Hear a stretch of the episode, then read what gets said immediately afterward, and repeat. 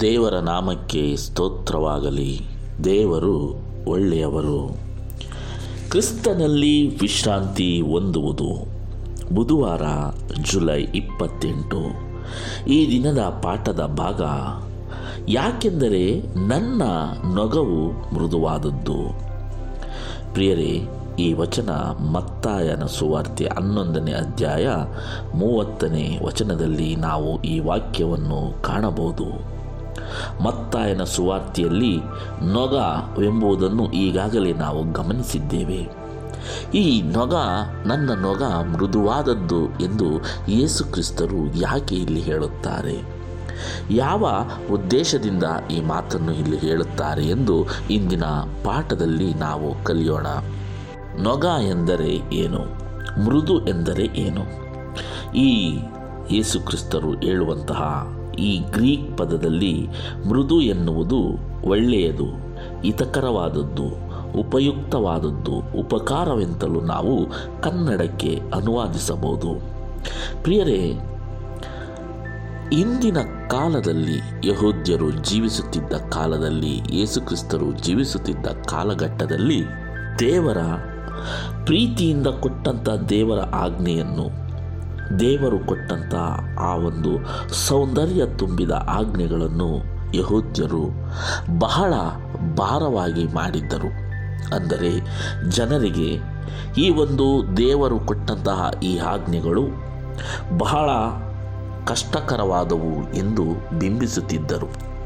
ಅನೇಕ ಜನರು ದೇವರ ಆಜ್ಞೆಯನ್ನು ಬಿಗಿಯಾದ ಮುಷ್ಟಿ ಎಂದು ಪರಿಗಣಿಸುತ್ತಿದ್ದರು. ಇದನ್ನು ಅನುಸರಿಸಿ ನಡೆಯುವುದು ಬಹಳ ಕಠಿಣ. ಬಹಳ ಸಂದರ್ಭದಲ್ಲಿ ಈ ಕಾಲಕ್ಕೆ ಇದು ಹೊಂದಲಾರದು ಎಂದು ಅಭಿಪ್ರಾಯಪಡುತ್ತಿದ್ದರು. ಆದರೆ ಇಲ್ಲಿ ಈ ರೀತಿಯಾಗಿ ಸುಮಾರು ನಾನ್ನೂರರಿಂದ ಆರುನೂರರ ಕಟ್ಟುಪಾಡುಗಳನ್ನು, ನಿಯಮಗಳನ್ನು ಅಂದಿನ ಯಹೂದ್ಯರು ಜನರ ಮೇಲೆ ಹೊರಿಸುತ್ತಿದ್ದರು. ಆಜ್ಞೆಗಳು ಎಂದರೆ ಬಹಳ ಭಾರವಾದವುಗಳು, ಬಹಳ ಕಷ್ಟಕರವಾದವುಗಳು, ಬಹಳ ಕಠಿಣವಾಗಿ ಇರುತ್ತವೆ ಎಂಬುದನ್ನು ಆ ಜನರಿಗೆ ತೋರಿಸುತ್ತಿದ್ದರು. ಹಾಗಾಗಿ ಯೇಸುಕ್ರಿಸ್ತರು ನನ್ನ ನೊಗವು ಮೃದುವಾದದ್ದು, ಭಾರವಾದದ್ದಲ್ಲ ಎಂದು ಇಲ್ಲಿ ಆ ಪ್ರಸಂಗದಲ್ಲಿ ಹೇಳುತ್ತಾರೆ. ಇದೇ ಮಾತನ್ನು ಸಹ ಪೌಲನು ಗಲಾತ್ಯದವರಿಗೆ ಬರೆದ ಪತ್ರಿಕೆ ಐದನೇ ಅಧ್ಯಾಯ ಒಂದನೇ ವಚನದಲ್ಲಿ ಹೇಳುತ್ತಾರೆ.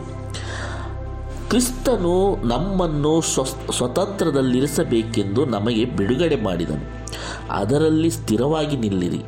ದಾಸತ್ವದ ನೊಗದಲ್ಲಿ ತಿರುಗಿ ಸಿಕ್ಕಿಕೊಳ್ಳಬೇಡಿರಿ. ಪ್ರಿಯರೇ, ಇಲ್ಲಿ ಪೌಲನು ದಾಸತ್ವದ ನೊಗದಲ್ಲಿ ಸಿಕ್ಕಿಕೊಳ್ಳಬೇಡಿರಿ ಎಂದು ಉಚ್ಚರಿಸುತ್ತಾರೆ. ಅಂದರೆ, ಈ ದಾಸತ್ವದ ನೊಗ ಎಂದರೆ ಮನುಷ್ಯರು ಕಲ್ಪಿಸಿದ ಕಟ್ಟಡಗಳನ್ನು ಹೊರುವುದು. ಮತ್ತು ಈ ಪಾಪದ ನೊಗದಲ್ಲಿ ಸಿಕ್ಕಿಕೊಳ್ಳಬೇಡಿರಿ. ದೇವರು ಕೊಟ್ಟಿರುವಂತಹ ಆಜ್ಞೆ ಎಂಬ ನೊಗ ಬಹಳ ಮೃದುವಾದದ್ದು. ಅದರಲ್ಲಿ ಪ್ರೀತಿ ತುಂಬಿದೆ ಎಂದು ದೇವರ ವಾಕ್ಯ ಹೇಳುತ್ತದೆ. ಆದರೆ ಆ ಅಂದಿನ ಜನರು ಈ ಒಂದು ದೇವರ ಆಜ್ಞೆಗಳನ್ನು ಬಹಳ ಕಷ್ಟಕರವಾದದ್ದವು, ಬಹಳ ಕಠಿಣವಾದದ್ದವು ಎಂದು ಜನರಿಗೆ ಬೋಧನೆ ಮಾಡುತ್ತಿದ್ದರು. ಆ ಕಾರಣದಿಂದ ಯೇಸುಕ್ರಿಸ್ತರು ನನ್ನ ನೊಗವು ಬಹಳ ಮೃದುವಾದದ್ದು ಎಂದು ಇಲ್ಲಿ ಜನರಿಗೆ ಬೋಧನೆ ಮಾಡುತ್ತಾರೆ. ತಂದೆ ತಾಯಿಗಳು, ತಮ್ಮ ಮಗುವು ಮೊದಲ ಹೆಜ್ಜೆ ಇಟ್ಟ ಸಂದರ್ಭವನ್ನು ಯಾವಾಗಲೂ ನೆನಪು ಮಾಡಿಕೊಳ್ಳುತ್ತಾರೆ. ಒಂದು ಮಗು ತೂರಾಡುತ್ತಾ, ಕಷ್ಟಪಡುತ್ತಾ, ಒಂದು ಹೆಜ್ಜೆಯನ್ನು ಇಟ್ಟ ಬಳಿಕ ಮುಂದಿನ ಹೆಜ್ಜೆಯನ್ನು ಇಡಲು ಪ್ರಯತ್ನಪಟ್ಟು ಇಡುತ್ತದೆ. ನಂತರ ಮೂರನೇ ಹೆಜ್ಜೆ. ಆ ಮಗುವು ಈಗ ಬೀಳುತ್ತದೆ, ಎಡವುತ್ತದೆ. ಆವಾಗ ಆ ಮಗುವಿನ ಕಣ್ಣಲ್ಲಿ ನೀರು ಬರುತ್ತದೆ. ಬಹುಶಃ ಅದಕ್ಕೆ ಸಣ್ಣ ಪುಟ್ಟ ಗಾಯಗಳು ಆಗಿರುತ್ತವೆ.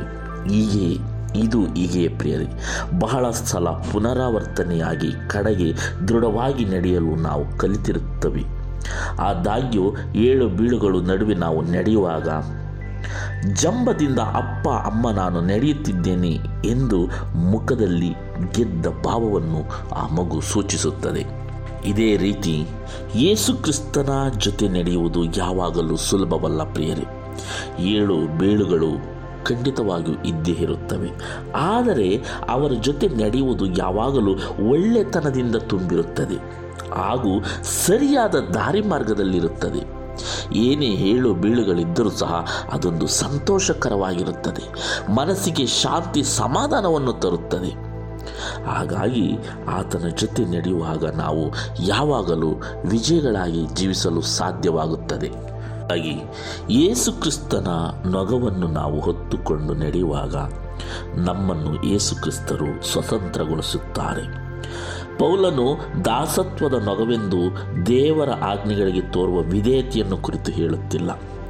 ದೇವರ ನೊಗವನ್ನು ಹೊರುವುದು ಅದು ವಿಧೇಯತೆಯಲ್ಲಿ ತುಂಬಿರುತ್ತದೆ ಪ್ರಿಯರೇ. ಆದರೆ ನಾವು ನಂಬಿಕೆಯಿಂದ ವಿಧೇಯರಾಗುವುದರಿಂದ ನಮಗೆ ರಕ್ಷಣೆಯಾಗುತ್ತದೆ. ಧರ್ಮಶಾಸ್ತ್ರವು ನಮ್ಮನ್ನು ಬಿಡಿಸುವುದಿಲ್ಲ. ಯೇಸುಕ್ರಿಸ್ತನ ನೀತಿಯು ನಮ್ಮ ಪಾಪಗಳನ್ನು ಮುಚ್ಚಿ ಹಾಕುತ್ತದೆ. ಆತನಲ್ಲಿ ನಾವು ನಿಜವಾದ ವಿಶ್ರಾಂತಿಯನ್ನು, ಬಿಡುಗಡೆಯನ್ನು ಹೊಂದಿಕೊಳ್ಳುತ್ತೇವೆ. ದೇವರ ಆಜ್ಞೆಗಳನ್ನು ಮೀರಿ ನಡೆಯುವಾಗ ಸಿಗುವ ವಿಶ್ರಾಂತಿಗಿಂತ ದೇವರ ಆಜ್ಞೆಗಳಿಗೆ ವಿಧೇಯರಾಗಿ ಜೀವನ ನಡೆಸುವಾಗ ಮಾತ್ರ ನಮಗೆ ಹೆಚ್ಚು ವಿಶ್ರಾಂತಿ ಸಿಗುತ್ತದೆ.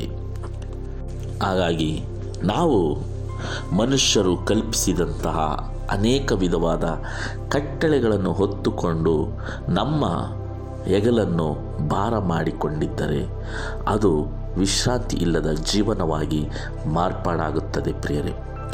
ಎಂದಿಗೂ ನಾವು ದೇವರ ಆ ಪ್ರೀತಿಯುಳ್ಳ, ಆ ಮೃದುವಾದ ದೇವರ ಆಜ್ಞೆ ಎಂಬ ನೊಗವನ್ನು ಹೊತ್ತು ನಡೆದಾಗ ನಮ್ಮ ಜೀವನದಲ್ಲಿ ವಿಶ್ರಾಂತಿ ಯಾವಾಗಲೂ ನೆಲೆಸುತ್ತದೆ. ನಮಗೆ ವಿಶ್ರಾಂತಿ ಬೇಕೆಂದರೆ ಯೇಸು ಕ್ರಿಸ್ತನ ಆ ಮೃದುವಾದ ನೊಗವನ್ನು ಹೊತ್ತು ನಾವು ಜೀವನ ನಡೆಸಬೇಕು. ದೇವರ ಕೊಟ್ಟಿರುವಂತಹ ಆ ಮೃದುವಾದ ನೊಗ ನಮಗೆ ಭಾರವಾದದ್ದಲ್ಲ ಅದರಲ್ಲಿ ಪ್ರೀತಿ, ಕರುಣೆ, ವಿಶ್ವಾಸ ನಂಬಿಕೆ, ವಿಧೇಯತೆ ಎಲ್ಲವೂ ಅಡಕವಾಗಿದೆ. ಆದರೆ ಮನುಷ್ಯರು ಕೊಡುವ ನೊಗವು ಬಹಳ ಭಾರವಾದದ್ದು. ಆ ಅದರಲ್ಲಿ ಸಿಗುವ ವಿಶ್ರಾಂತಿ ಶಾಶ್ವತವಾದದ್ದಲ್ಲ. ದೇವರಲ್ಲಿ ಕೊಡುವಂತಹ ಆ ವಿಧೇಯತೆ ಎಂಬ ನೊಗವನ್ನು ನಾವು ಹೊತ್ತಾಗ ಮಾತ್ರ ಶಾಶ್ವತವಾದ ವಿಶ್ರಾಂತಿ ನಮಗೆ ದೊರಕುತ್ತದೆ ಎಂದು ಈ ಪಾಠ ನಮಗೆ ಕಲಿಸಿಕೊಡುತ್ತದೆ ಪ್ರಿಯರೇ. ಮತ್ತೆ ಮುಂದಿನ ಪಾಠದಲ್ಲಿ ಭೇಟಿಯಾಗೋಣ. ವಂದನೆಗಳೊಂದಿಗೆ. ಆಮೇಲೆ